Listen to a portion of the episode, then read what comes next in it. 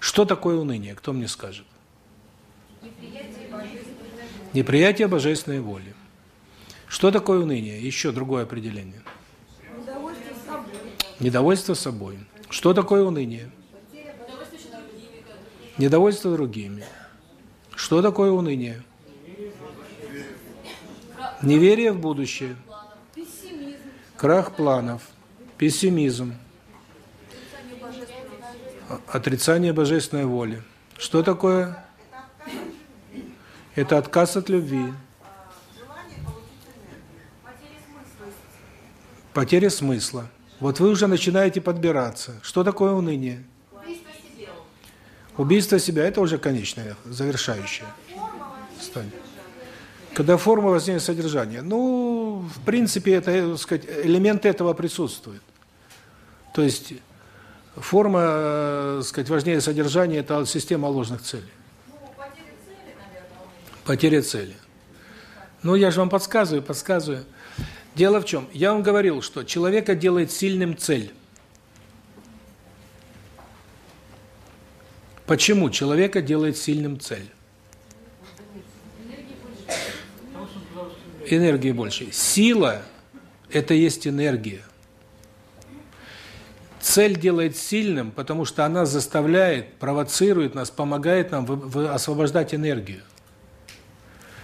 Когда энергия падает, когда мы отказываемся давать энергию, это есть уныние. Вот я хотел прийти в магазин и купить что-то. Прихожу, а там нет. У меня уныние. Цель утрачена. Логика простая.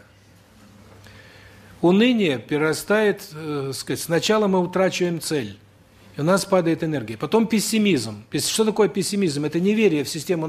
Дают одну цель, другую. Я говорю, да нет, нет, нет. То есть пессимизм – это отказ верить в цели, каким-то целям. Так вот, Пессимизм и уныние – это есть защитная функция организма. Кто скажет, в чем защита?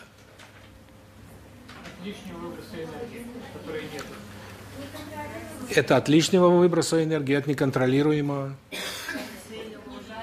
От неправильного. Вот смотрите, разбежался человек, побежал головой, щелк об стену. Не получилось с первого раза пробить. Разбежался еще, щелк. Ему говорят, по времени, он говорит, не, я буду биться до конца.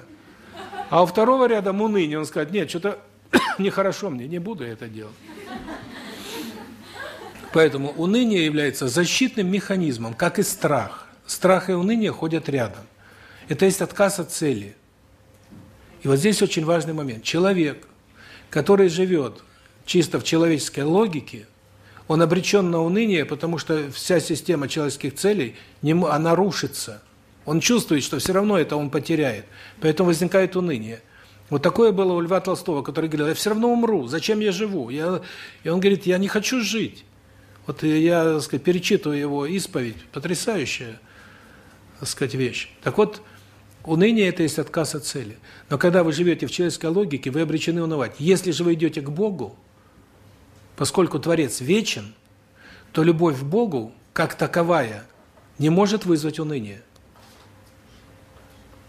Потому что эта цель вечная. Единение с Творцом выходит за пределы времени. Поэтому, пока у нас есть личное устремление к Богу, у нас уныния, по сути, быть не может. Как только мы утрачиваем личное устремление к Богу, автоматически сразу появляется уныние. Тут же идет сброс э, на другие цели, тут же эти цели колеблются, я понимаю, что я их потеряю, и жизнь я потеряю, и все, что я имею, потеряю, и возникают уже моменты уныния. Тогда, чтобы вот эту систему стратегических целей, я понимаю, что я потеряю жизнь, что мои способности увядут, красота, все что угодно, сила – Тогда я переключаюсь на то, что вот реально, вот они деньги, я их имею, я счастлив. Я хочу заработать много денег, я хочу занять положение в обществе, я хочу иметь власть.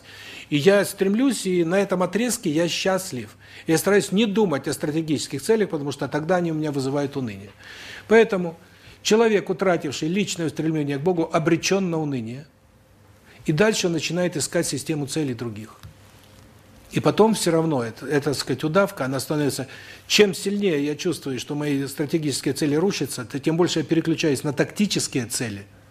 Я начинаю жить ими, потом я их теряю, еще на более тактические, и все сводится уже к чисто животным инстинктам. Секс, еда, деньги, выпивка, власть и так далее – это образ жизни преступника. Так вот, это вот образ жизни, который живет нынешняя цивилизация.